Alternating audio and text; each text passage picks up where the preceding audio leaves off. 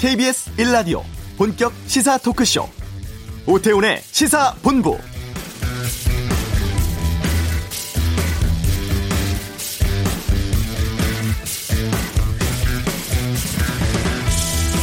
문재인 대통령이 일본 오사카에서 열리는 주요 20개국 정상회의 참석을 위해서 오늘부터 사흘 일정으로 일본 방문합니다. 첫 일정이 오후에 시진핑 중국 국가주석과 정상회담인데요. 시 주석으로부터 지난 북중 회담 결과 공유하고 김 위원장의 입장을 전달받을 것으로 보입니다. 이후의 일정도 숨가쁩니다. G20 정상회의와 함께 인도, 인도네시아, 러시아, 캐나다, 아르헨티나, 네덜란드 등 7개국 정상과 회담 진행하게 되고 토요일 오후에 돌아와서 트럼프 미 대통령과 한미 정상회담 갖습니다. 국제적으로 산적한 문제들이 이번 G20회에서 논의가 되는데 북한 비핵화뿐만 아니라 미중 무역 갈등 문제, 홍콩 시위, 이란 핵 문제 등도 다루어질 것으로 보이는데요. 앞으로 들어오는 주요 소식들 청취자 여러분들께 전해드리도록 하겠습니다. 오태훈의 시사본부 6월 임시국회 일정은 진행되고 있지만 상황은 다시 꼬여가고 있습니다. 잠시 후 이슈에서 정계특위 위원장 맡고 있는 정의당의 심상정 의원 연결해서 입장 듣겠습니다. 2부 각설하고 국회 정상화 문제 또 조국 수석의 법무부 장관 입각설 등 현 정치 상황에 대한 치열하고 다양한 의견 듣는 시간 준비되어 있습니다.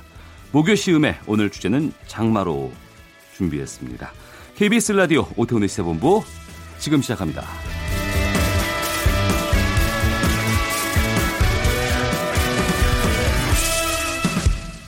네, 이 시각 주요 뉴스를 정리해드리는 시간 방금 뉴스 KBS 보도국 고영태 기자와 함께합니다. 어서 오십시오. 네, 안녕하세요. 하반기부터 달라지는 제도와 법규 등을 기재부가 책으로 냈다고 하는데 어떤 내용 담겨 있습니까? 네, 그 2019년 하반기부터 이렇게 달라집니다라는 책에 소개된 내용들입니다. 예. 아, 우선 정부가 지난해부터 승용차를 구매할 때 내는 개별 소비세를 5%에서 3.5%로 한시적으로 인하한 적이 있었죠. 네. 그런데 이 개별 소비세 인하 조치는 원래 올 6월 말에 끝나야 하지만 정부가 올해 12월 말까지 6개월 더 연장하기로 한 겁니다. 네. 소비자들이 얼마나 혜택을 받을 수 있는지 조금 더 구체적으로 알아보도록 하겠습니다. 아, 차량 출고가 2천만 원 기준으로는 개별 소비세 등 세금이 143만 원에서 100만 원으로 43만 원가량 인하됩니다. 네. 또 2,500만 원짜리 차량을 구매할 경우에는 세금이 54만 원 줄어들고요. 출고가 3천만 원인 차량은 215만 원에서 150만 원으로 65만 원의 세금이 경감되는 혜택을 받을 수 있습니다. 네. 정부는 소비 진작을 위해서 과거에도 차량에 대한 개별 소비세 인하를 실시한 적이 있지만 그 기간이 보통 1년 정도였습니다. 네. 아, 그런데 이번에 다시 6개월 더 연장하면서 음. 역대 최장 기간 인하를 기록하게 됐습니다. 네. 네, 오태훈 아나운서 혹시 그 근로장려금이라고 들어보셨나요? 근로장려금이요? 예, 예. 뭐 지원제도 같은 건가요? 네, 맞습니다. 어, 근로장려금은 국가가 빈곤층 근로자 가구에 대해서 현금을 지원해주는 근로연계형 소득 지원 제도인데요. 네. 2009년부터 실시하고 있었습니다. 근데 에, 근로장려금 무조건 지급하는 것이 아니라 근로소득의 규모에 따라서 차별적으로 지급해서 근로 의욕 저하를 막도록 이렇게 설계되어 있거든요. 네. 그런데 이번에 이 세제가 개편되면서 근로장려금을 받을 수 있는 소득 요건 기준이 크게 완화돼 대상자가 크게 늘어나게 됐습니다. 더 많은 사람들이 혜택을 받을 수 있는 거군요. 그렇죠. 예. 아, 기존 소득 요건은 헛벌이 가구의 경우 연 2천 2,100만 원 미만, 맞벌이 가구는 2,500만 원 미만이면 지원 대상에 포함됐거든요. 네. 근데 이 기준이 헛벌이 3천만 원과 맞벌이 3,600만 원으로 크게 상향 조정됐습니다. 아, 이에 따른 지급액도 늘어났는데요. 헛벌이는 200만 원에서 260만 원, 그리고 맞벌이 가구는 250만 원에서 300만 원으로 최대 지급액이 늘었습니다. 또 지급 방식도 다음 연도 연 1회에서 당해년도 6개월마다 두 번 지급하는 방식으로 바뀌게 됐습니다. 아, 이번 개편을 통해서 근로장려금 지급 대상은 현재 166만 가구에서 333만 가구로 두 배가량 크게 늘어나게 됐습니다. 네. 아, 마지막으로 한 가지만 더 짧게 알아보겠습니다. 아, 실업급여에 관한 내용인데요. 어, 다음 달부터 실업급여 지급액이 평균 임금의 50%에서 60%로 늘어납니다. 네. 또 지급 기간도 지금은 최소 90일에서 최대 240일로 되어 있는데요. 이것이 최소 120일에서 최대 270일. 그러니까 9개월, 음. 9달로 늘어나게 되는 것입니다. 아, 이에 따라 실업급여 지급 기간과 지급액은 한 사람당 평균 127일 동안 772만 원에서 156일에 걸쳐 898만 원을 받는 것으로 늘어났습니다. 아, 실업급여 지급 기간과 규모가 모두 늘어나는 것은 네. 1995년 고용보험제도가 도입된 이후 이번이 처음입니다. 네. 하반기부터 달라지는 내용들 살펴봤고 또 투자자가 맡긴 자금 수백억 원을 빼돌린 비트코인 거래소 운영자가 구속됐다고요? 네, 그렇습니다. 아, 고객 예탁금 329억 원과 141억 원어치 비트코인을 빼돌린 가상화폐, 가상화폐 거래소 운영자가 오늘 검찰에 구속됐습니다. 아, 그동안 가상화폐 거래소 관련해서 사기 사건들이 종종 예, 적발되지 않았었습니까? 근데 하지만 이번에 적발된 가상화폐 거래소는 회원이 3만 명이 넘고요. 직원 수도, 직원 수도 40여 명에 달하는 국내 10위권 업체라는 점이 좀 특이합니다. 네. 네, 검찰 수사 결과 이 가상화폐 거래소 운영자는 회원들이 보낸 비트코인 매수 대금을 본인 생활비나 개인 투자용으로 사용한 것으로 드러났습니다. 하지만 회원들에게는 실제 비트코인을 구매한 것처럼 전산상으로 속여서 계속 투자금을 유치했다고 합니다. 음. 또 고객들로부터 위탁받은 비트코인은 인출 요구가 들어오면 돌려막기 식으로 지급해서 실제 거래가 이루어지는 것처럼 유정하는 수법을 사용한 것으로 밝혀졌는데요. 최근 비트코인 가격이 2,500만 원대를 기록하는 등 네. 가파른 상승세를 보이면서 이 한동안 주춤했었던 가상화폐 열풍이 다시 일어나고 있는데요. 이에 따라 국내에서는 약 200개가 넘는 거래소가 난립한 것으로 이렇게 추정을 하고 있습니다. 하지만 거래소 운영자의 불법 행위를 감시할 수 있는 제도나 시스템이 현재로서는 없고요. 법의 사각지대에 놓여 있는 만큼 아, 투자자들의 각별한 주의가 요구되고 있습니다. 알겠습니다. 자, 그리고 고령화, 인구 감소 문제 심각하다는 것 많이들 접해봤습니다만 정부 공식 통계가 나왔다고요? 네, 통계청이 오늘 2017년부터 2047년까지 전국 시도에 대한 인구 추계 자료를 공개했습니다. 아, 내용을 살펴보면요. 우선 앞으로 30년 후에는 세종시를 제외한 16개 시도에서 생산 연령 인구가 크게 감소하고 고령 인구 비중은 35%를 넘을 것으로 추정하고 있습니다. 또 전국 11개 시도에서 총 인구도 줄어들 것으로 예상됩니다. 아, 생산 연령 인구는 15세에서 64세까지 실제 경제 활동에 투입되는 인구를 말하는데요. 네. 이 생산 연령 인구가 2017년 3,760만 명에서 앞으로 30년 동안 1,200만 명이 감소해서 2047년에는 현재 3분의 2 수준인 2,500만 명으로 크게 줄어들 것이라는 내용입니다. 이걸 지역별로 좀 구체적으로 살펴보면요. 부산의 생산 연령 인구가 46% 정도 감소해서 가장 크게 줄어드는 것으로 나타났고요. 네. 대구와 울산이 그 다음으로 많이 감소할 것으로 예상됐습니다. 아, 서울도 예외가 아닙니다. 서울의 경우는 생산 연령 인구가 279만 명, 약 38%나 감소할 것으로 전망됐고 수도권 전체로 봐도 530 만 명이 줄어드는 것으로 이렇게 나타났습니다. 네. 자, 이처럼 생산 연령 인구가 감소되면 이들이 부양해야 할 인구는 그만큼 더 늘어나는 거 아니겠습니까? 음. 네. 생산 연령 인구 100명이 부양할 인구수를 총 인구 부양비라고 하는데요. 네. 총 인구 부양비도 크게 하락하는 것으로 조사됐습니다. 아, 총 인구 부양비는 2017년 3, 37명에서 2047년 91명으로 아이고.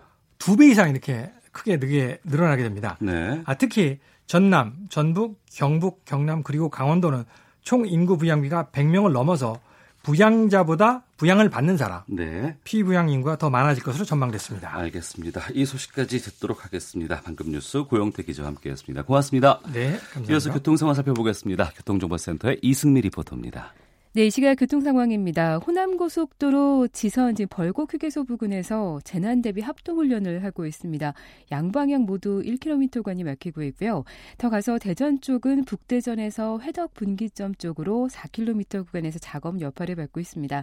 중부 내륙 고속도로 양평 방향으로 감곡에서 여주 분기점 쪽으로 5km 구간도 작업 여파로 밀리고요. 창원 방향으로 충주 분기점 부근 2km 구간인데요. 여기도 작업으로 정체입니다.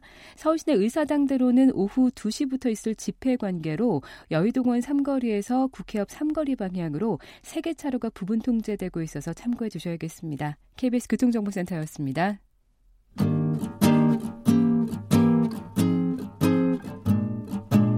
KBS 1라디오 오태훈의 시사본부 여러분의 참여로 더욱 풍성해집니다. 방송에 참여하고 싶으신 분은 문자 9730번으로 의견 보내주세요. 짧은 문자는 50원, 긴 문자는 100원의 정보 이용료가 붙습니다. 애플리케이션 콩과 마이케이는 무료고요. 시사본부는 팟캐스트와 콩, KBS 홈페이지를 통해 언제나 다시 들으실 수 있습니다. 많은 참여 부탁드려요. 네, 개원을 했지만 6월 임시국회 상황 또다시 꼬여가고 있습니다. 현재 자유한국당은 일부 상임위에만 선별적으로 참석하고 있는 상황이고 또 정치개혁특별위원회, 사법개혁특별위원회는 활동 기한이 이달 말까지입니다. 이달 말이라고 해봐야 지금 이번 주밖에 안 남은 상황인데요. 현 국회 상황 또 각종 정치 현안에 대해서 의견 듣겠습니다. 정개특위 위원장 맡고 있는 정의당 심상정 의원 연결하겠습니다. 안녕하십니까? 아, 예, 안녕하세요. 예. 먼저 지금 국회 상황에 대해서 좀 여쭙겠습니다. 지금 국회가 정상화 된 건가요? 아니면 어떤 건가요?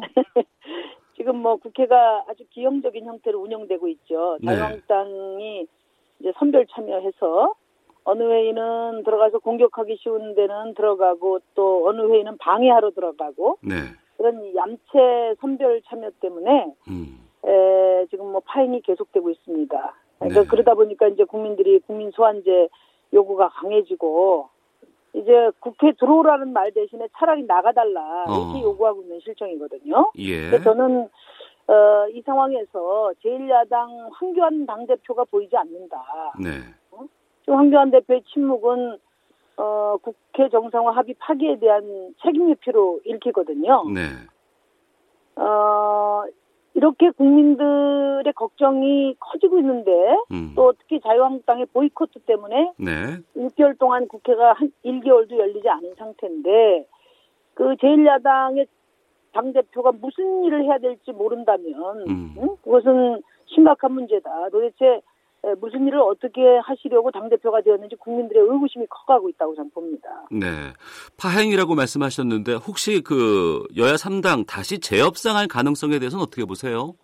어제 바른미래당 오신환 원내대표가 원포인트 회동을 요구를 했는데 거절되지 않았습니까? 물론 뭐 비, 공개 물밑 에, 논의가 있는지는 모르겠지만 네. 어, 중요한 것은 어, 이제 자유한국당에서 그 지난번 패스트트랙 당시에 에, 자신들의 폭력에 대해서 네. 면죄부를 달라는 거 아니겠어요? 음. 예, 그건 가당치도 않고 있을 수도 없는 일이다. 국민들 앞에서는 민생을 외치고 뒤로는 어, 고소고발 취하라. 어? 아, 이렇게 제1야당이 네. 아, 파렴치해서 되겠는가 하는 말씀을 드리고 그 요구는 절대 수용할 수 없다. 음. 오늘부터 경찰이 소환 조사를 한다고 하는데 네. 검경은 철저하게 수사해서 국회의원들이 예, 합법적인 절차를 이렇게 폭력적으로 막는 일은 없도록 해야 된다. 그렇게 말씀드립니다. 네. 지난번에 패스트트랙에서 어, 된그 법안들, 특히 공직선거법 개정안은 정개특위 사안입니다. 네네. 정개특위 활동 기한이 이달 말로 끝나게 됐는데요. 이달 말이 이제 내일 모레입니다. 지금. 그러네요. 네네. 예. 연장할 수 있습니까? 지금 상황에서? 그러니까 저희는 이제 그 원내대표들께 말씀을 드린 거거든요. 예. 정개특위는 원래 에, 선거 사안을 다 처리할 때까지 거의 자동 연장돼 왔고 또 네. 처음에 정개특위 만들 때도 그렇게 약속이 됐던 사안인데 네. 에, 지금 자유한국당이 그렇게 못하겠다는 거거든요. 음. 어, 그리고 안전행정위원회로 옮겨서 하면 되지 않느냐 하는데, 거기서는, 어, 이 내년 총선을 치르기 위해서 해야 될 일들을, 네. 그, 어, 신중하고 이렇게 밀도 있게 논의할 수가 없어요. 그래서 역시 또 특위를 구성을 해야 됩니다. 네. 그러니까 요는 심상정 정치위원장을 해고시키기 위해서 지금 저렇게 억지를 부리고 있다. 예. 근데 제 입장에서는 어쨌든 연장이 안 되면 내일 모레로 끝이니까 예. 어, 그동안에 논의했던 선거제도 부분에 대해서는 정개특위 절차는 마무리를 짓겠다 이렇게 어. 말씀을 드렸어요. 그래서 28일 날 본회의가 있는데 그때 에, 연장 결의가 되면 정개특위 끝나면서 무리하게 망치를 두들길 필요가 없죠. 연장이 되니까. 예. 그러나 이제 연장이 안 되고 이걸로 종료가 된다고 하면 네. 정개특위에서 선거제도 개혁은 어, 의결을 할 생각입니다. 아, 의결하실 생각이라고 말씀하셨는데요. 네네. 지금 변수가 지금 행안이라든가 교육위에서 특히 행안위에서는 소방 국가직전환이라든가 교육위 네. 고교 무상교육 법안 처리할 때 자유한국당이 안건 조정위를 신청해서 지금 지연하고 있거든요. 네네. 정개특위에서는 혹시 이럴 상황이 재현될 수도 있다고 보십니까? 아니 뭐 안건조정위원회를 이제 지연 작전, 방해 작전으로 할 거예요. 예. 안건 조정은 심도 있게 논의하기 위해서 저- 조정 요청을 하는 거지. 예. 그 회의를 방해하고 못하게 하기 위해서 안건 조정을 하는 것은 사실 취지에 맞지 않습니다. 그럼에도 불구하고 네. 안건 조정 신청을 하면 조정위원회 구성해서 논의를 해야 되는데 음. 저는 임기가 저 이번 주까지고 네. 내일밖에 사실상 어, 정개특위가 존속되지 않을 경우에는 네. 안건조정위원회를 마냥 기다릴 수 없잖아요. 예, 예. 그 자리에서 구성해서 음. 어, 조정 절차를 거쳐서 어, 전체에서 의결할 겁니다. 네. 제가 이제 에, 정개특위가 앞으로도 계속 진행이 될 거면 예. 안건조정위원회를 느긋하게 구성해서 논의할 수도 있는데 어, 연장되면 아 그렇죠 연장이 안 되고 종료가 되는데 음. 안건조정위원회를 뭐 마냥 뭐 며칠간 시간을 줘서 구성할 수 없거든요. 네. 현재 특위 위원들 중에 구성하게 돼 있고 음. 또 간사들 간에 뭐 합의 사항이 아니라 협의 사항이기 때문에 네. 에, 명단 그 구성을 서둘러서 해서 음. 어, 사실상 안건 조정은 끝난 거예요. 네. 왜냐하면 자유한국당은 무조건 그 방해하고 못하게 하는 게 입장이기 때문에 네. 에, 사실상 뭐 안건 조정 절차가 그렇게 길게 필요하지도 않다고 저는 봅니다. 알겠습니다. 산이 하나가 더 있습니다. 의결하고 네. 나면 이게 법안이 법사위로 넘어가지 않겠습니까? 네, 네, 네. 지금 법사위의 위원장이 자유한국당의 여상규 위원장인데, 네, 근데 패스트트랙이 지정이 됐기 때문에 네네.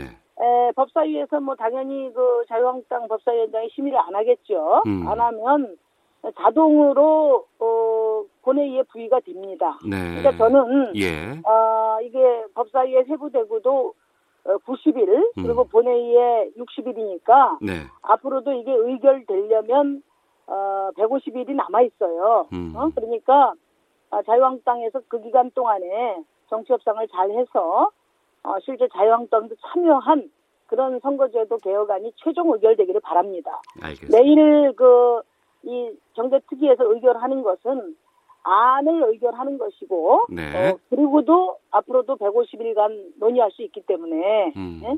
자유한국당이 이제 이걸 계속 막는 이유는 이게 이제 내년까지 이렇게 미뤄지면 사실상 무력화되지 않느냐 이걸 이제 생각하는 건데 네. 어, 내, 내일 의결을 해서 음. 어, 한 150일 정도 시간 내에 에, 협의를 해야 된다고 하면 자유한국당이 협상에 저는 응할 거라고 봅니다. 그래서 네. 자유한국당의 참여를 강제하기 위해서도 음. 내일 정개특위위원회에서 의결을 해야 된다 이렇게 생각합니다.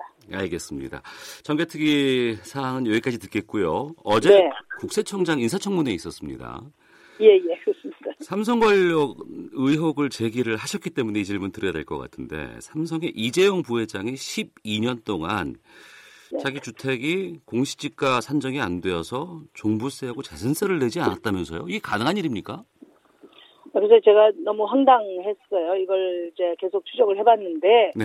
대한민국에서 제일 비싼 집이거든요. 그 예. 집이. 근데 2007년부터니까 그때 종부세가 막 시작되던 부가 시작되던 때예요. 예. 논의가 되고 어 의결되던 그런 시점이거든요. 네. 그때부터 12년 동안 그 공시지가가 누락되니까 재산세도 덜 내고 종합부동산세도 이제 에, 누락되는 거죠. 그래서 음. 제가 구청에 알아보니까 2006년 당시에 그 주택에 외국인 학교 입주한다는 네. 그런 공문을 받고 공시가격을 산정하지 않았다는 거예요. 어. 그래서 제가 서울시 교육청에 자료 요청을 해보니까 어, 2006년도에 국제학교 설립 인가서가 실제로 나왔는데 네. 문제는 그 다음에 2007년도에 장소를 변경했어요. 동빙고로 어. 동빙고동에 그러니까 이재용 씨 집이 아니라 네. 아, 다른 장소에 개교를 했어요. 예. 그러니까 실제로 국제유치원이 운영되지 않았고 뭐 실제 100번 양보해서 했다고 해도 1년인데 음.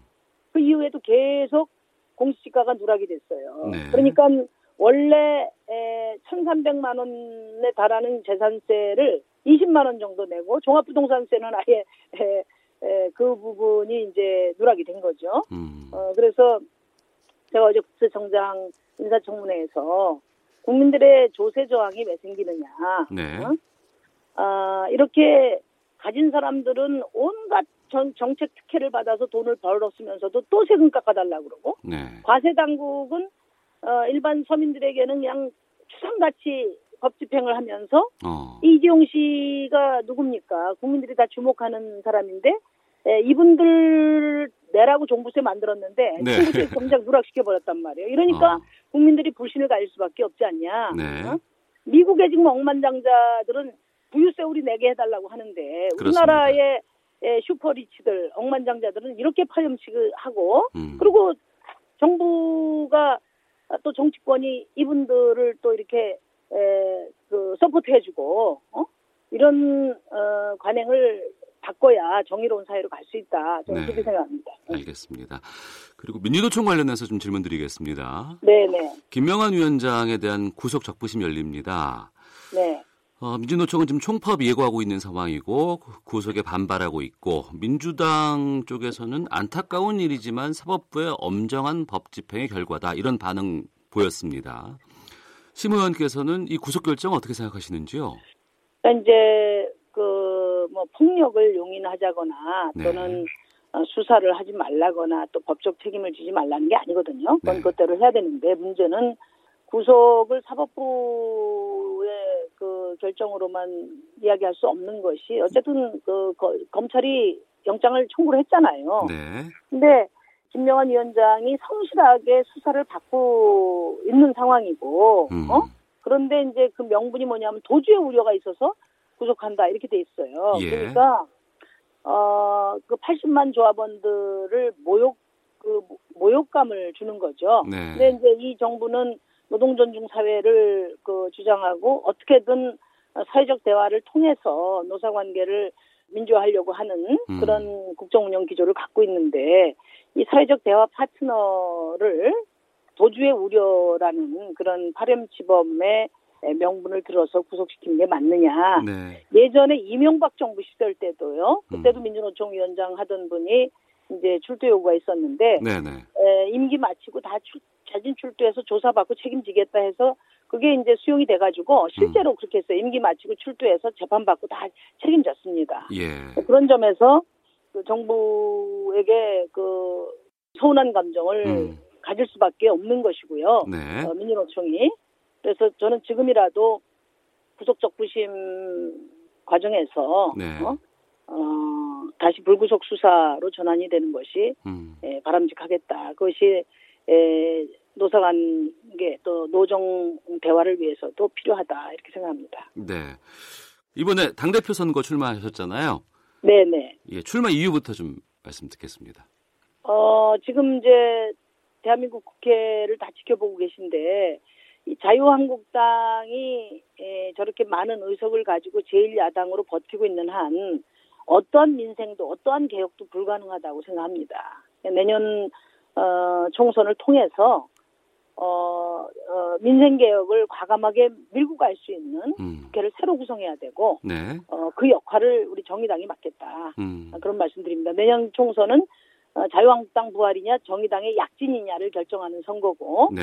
어, 정의당이 이제는 이 군소정당 시대를 넘어서서 크고 강한 당으로 새로운 어, 시대를 열어야 음. 아, 우리 대한민국이 에, 내 삶을 바꾸고자 촛불을 들었던 어, 시민들의 에, 기대에 부응해 나갈 수 있다고 저는 믿습니다. 그 사명을 네. 제가 어, 정의당 당대표가 돼서 음. 내년 총선을 통해서 어, 이뤄 나가도록 하겠습니다. 정의당의 약진을 위해선 심상정이 맨 앞에 서야 된다 이렇게 들리는데요.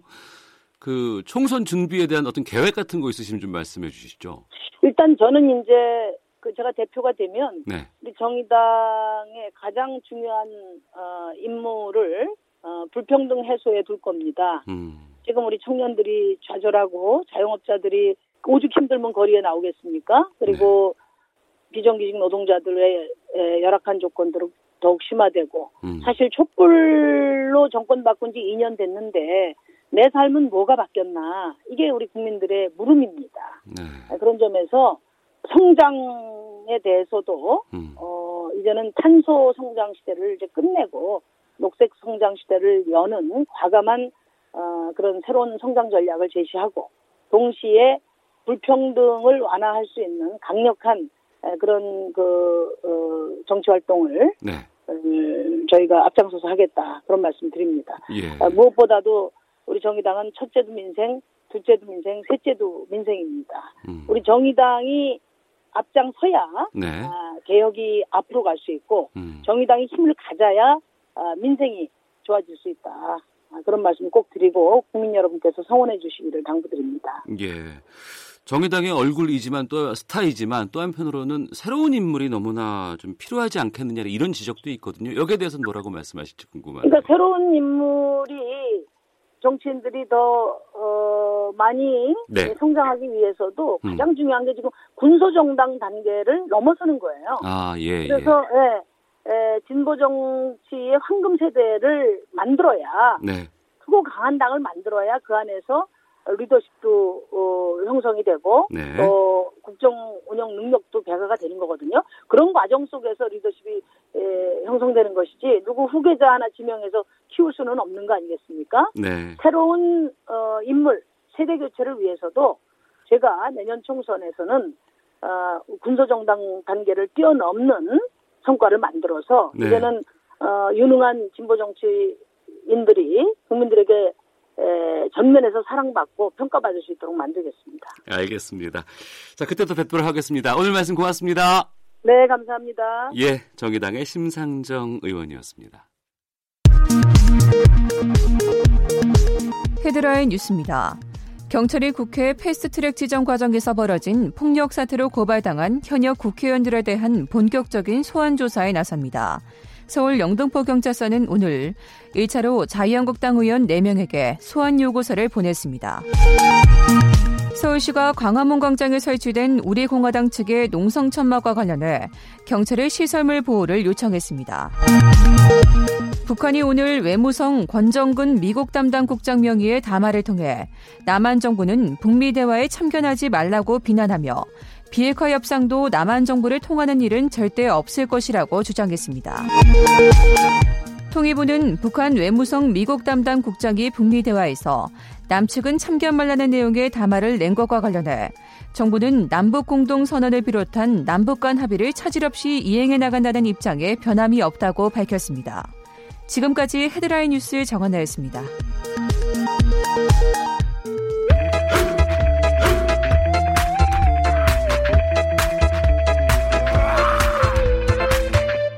오태우래 시사 본부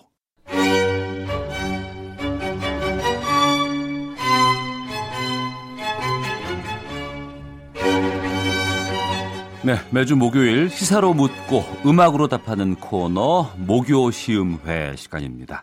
음악 평론가 김경진 씨와 함께하겠습니다. 안녕하십니까? 네, 안녕하세요. 예, 목요 시음회 오늘 주제는 장마로 꼽아봤습니다. 네.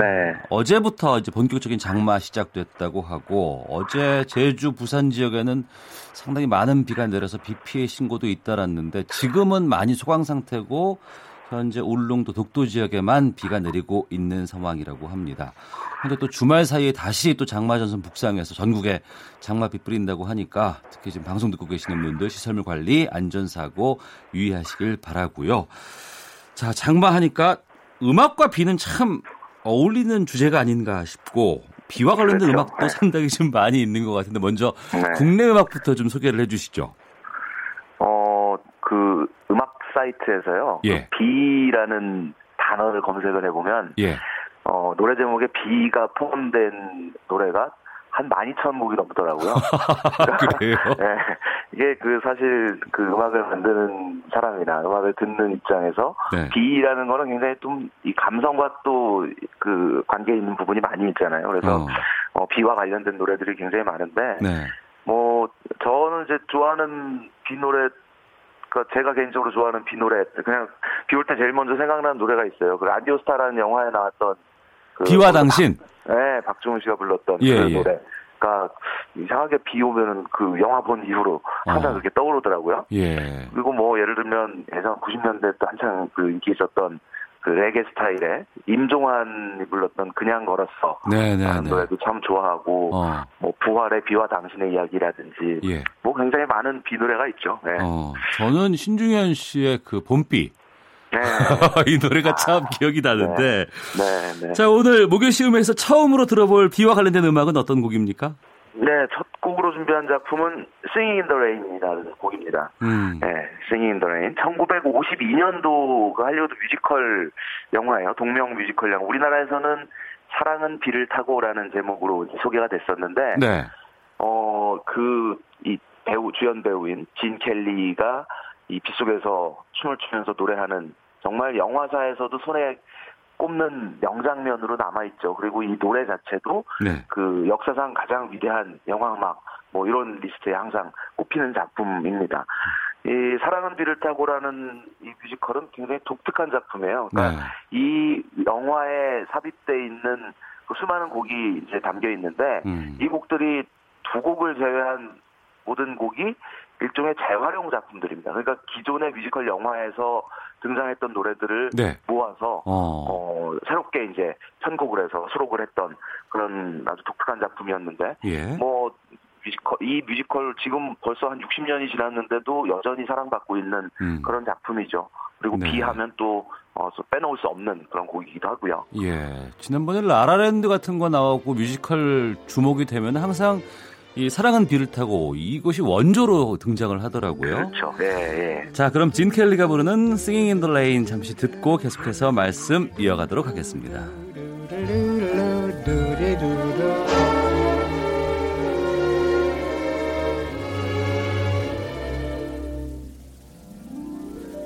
I'm singing in the rain, just singing in the rain. What a glorious feel, and I'm happy again.